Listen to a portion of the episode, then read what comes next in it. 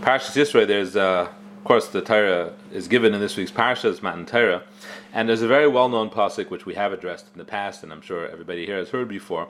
But I saw um, the Medrash adds a few fascinating points, which I don't think I've heard before. At least I don't remember. The pasuk says that when Hashem commanded Moshe to make the presentation to Klal Yisrael about accepting the Torah, so it says Kaisomer lebeis Yaakov v'sagid Yisrael. So this is what you should say to the house of Yaakov, and this is what you should tell the Bnei Yisrael.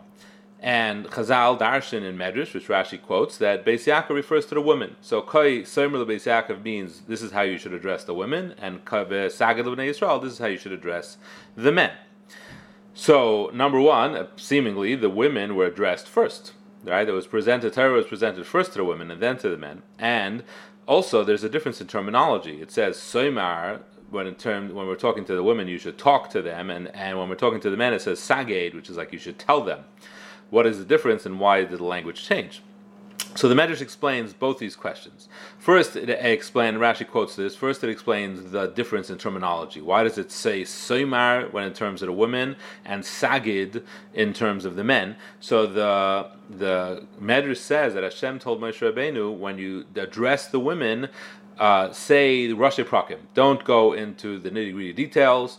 Uh, the way Rashi says is don't say all the einshim, don't say all the punishments. If you don't keep it, don't don't get down into the weeds of each each mitzvah and each malacha.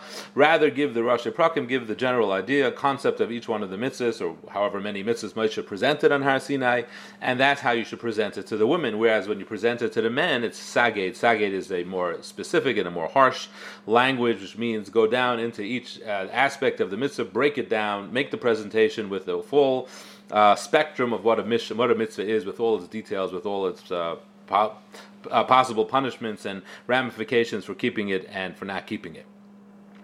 Then the Medrash addresses why women first. And the Medrash says three answers. Now, one of them I was familiar with, but the other two I just don't remember ever seeing before. The first reason the Medrash gives is because Shehain mizdarzes b'mitzvahs. Give it to this. Uh, the women were addressed first because they are quicker and more efficient at doing mitzvahs. They're zrizim. So women are more zrizos when it comes to doing mitzvahs. That's why they were addressed first. The second reason is this is the one I was familiar with. Uh, Shayu manhigos is b'neim l'tayra, so that they should teach their children to keep the Torah. So therefore, they were addressed first, so that they would pass it on to their children, to the to the young generation. And then the third reason, also was not familiar with. Hakadosh Baruch Hu said that when I created the world and I gave the very first mitzvah, don't eat from the Eitz I told it to Rishon and he was meant to give over the message to Chava. And look, we all know how that ended up. So Hashem said, "I'm not doing that again. this time, I can tell the woman first. and that's that. This way, I'll make sure it, ha- it, it, it you know they keep it, and it, will get kept. So that's the, the third reason the Medrash gives is it at. Uh, so to speak, Hashem was seeing that it's not going to work to tell the men to tell the women, and we all know how that works, right? When someone tells uh, me to tell my wife, you know how I don't know what the percent of the time is that my wife actually gets that message. So Hashem said, I'm going to address the women directly. So fascinating uh, medrash, and uh, it's interesting. The first shot that it says, which is that women are mizdarzis the mitzvahs, they're more zrizim, they're more efficient, they're quicker to do mitzvahs. Uh, what does it mean exactly? Where do we see that? How do we see that? How does it apply? What does it mean to us? And I saw a number of Mepharshim talk about it to try to explain it and understand it, and they have very two almost opposite pshatim, but yet both of them are very illuminating, and both of them are very insightful, and they both actually help all these reasons work together, so that we can understand what the Medrash as a whole is trying to say. The first approach is that in order to convince the men to accept the Torah, it wasn't sufficient to teach and demonstrate the basic concepts of the mitzvahs. Uh, they simply needed to read the whole contract, right? they, they weren't going to take the Torah without knowing everything there was to know. They had to read the contract from beginning to end and know exactly what they were getting themselves into, and they would have to be impressed by the details and the ramifications. But women, on the other hand, hearing the mitzvah and the idea was sufficient for them to accept the Torah. They accepted the Torah on that alone. Just tell us what the concept is. They heard it, and on faith, they accepted the Torah. So, if so, in that, they demonstrated a mitzvah, of zrizus. They demonstrated uh, that character trait, that quality of being efficient and quick when it comes to mitzvahs. They didn't need any more encouragement. They heard the concept. Don't you don't have to tell us all the details. You don't have to tell us all the ramifications. We're ready to do it. They jumped in and they signed. So that's the was Rizas at its best. And uh, Uh, so by that token, then the other points of the Medrash actually all work together very well. Women are the ones who will be successful in inspiring younger children to learn and to daven and to do mitzvahs because it's that midah of zrizis and excitement to do a mitzvah which is so crucial in chinuch, right? The midah of men, which is to understand and dissect and, and appreciate all aspects of a mitzvah and how it applies and how it doesn't apply, is crucial, and it's crucial for developing into a Talmud Chacham and for understanding Torah and for teaching Torah. But it doesn't work when it comes to a young child and inspiring a young child and motivating a young child to do mitzvahs. It's not up to that point yet. He doesn't have that. The, the, the logic means nothing to him. And it's only the midah of zrizus and the midah of excitement and, and, and, and encouragement and motivation that will that will bring a child to, to want and to be excited about keeping Torah and keeping mitzvahs. So these two things work very well together. The Nashim were both mizdarzis tchila, and they have this ability to, by the same token, to, to inspire the younger children to learn and to serve Hashem. And likewise, Hashem saw fit to start the presentation with the women, and only after the women accepted the Torah, what did Hashem present it to the men in order to avoid the debacle that happened by the Eitz Das, because while logic and depth and understanding are essential and they're important and integral to Torah and to Kiyam HaMitzvahs, it's not what gets things done. That's just not what gets things done. And that's not, will never stand up to the test of faith and the test of temptation. Logic won't do it. It's not what does it. It's it's it's faith. It's it's uh, power. It's strength. It's internal. It's just the emotion emotional connection to, to Hashem and to the mitzvahs that will keep a person strong and enable them to stand up to the to, to the fight of the Yetzer Hara. So it required that the women make that commitment, and the women are there with the full faith and with the full uh, excitement and motivation so that we can then move on and the men can work on the details and on the the the, the Torah, the Torah, which is the mitzvah of the men. But that would not ensure that the Torah gets kept. The Torah to get kept, it would it had to have been addressed to the women first. So all these three reasons work very very well and very nicely together.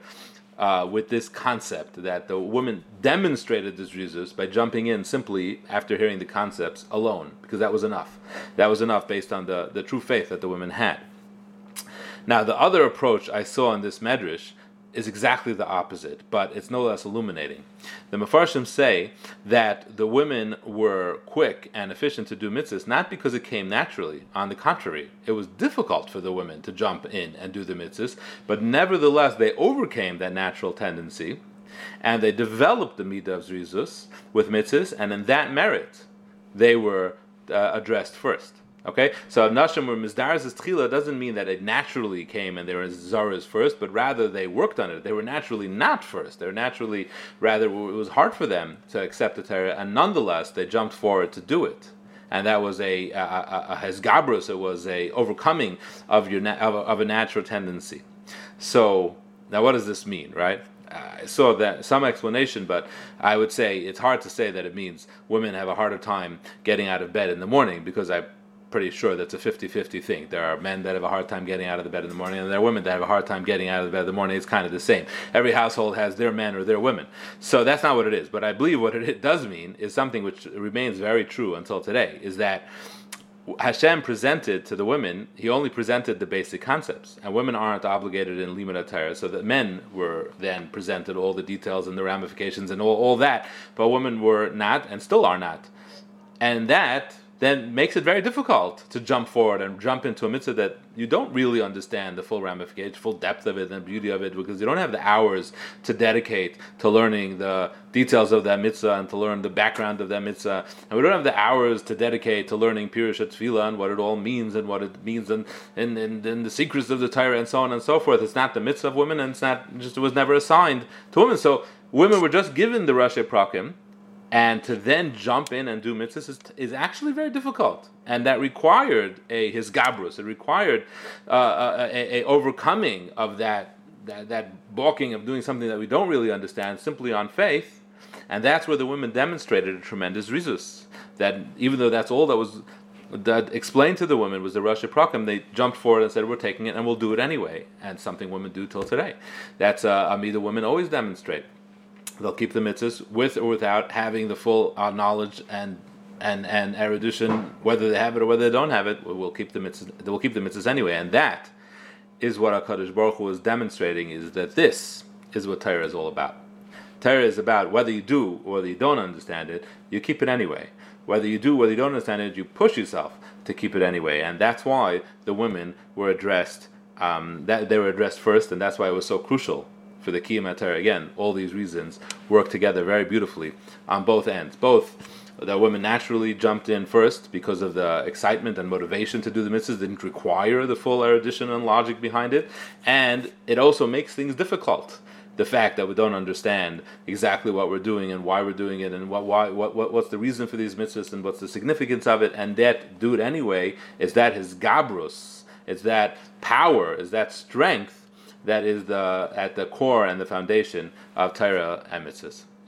Have a uh, good night and a good Shabbos.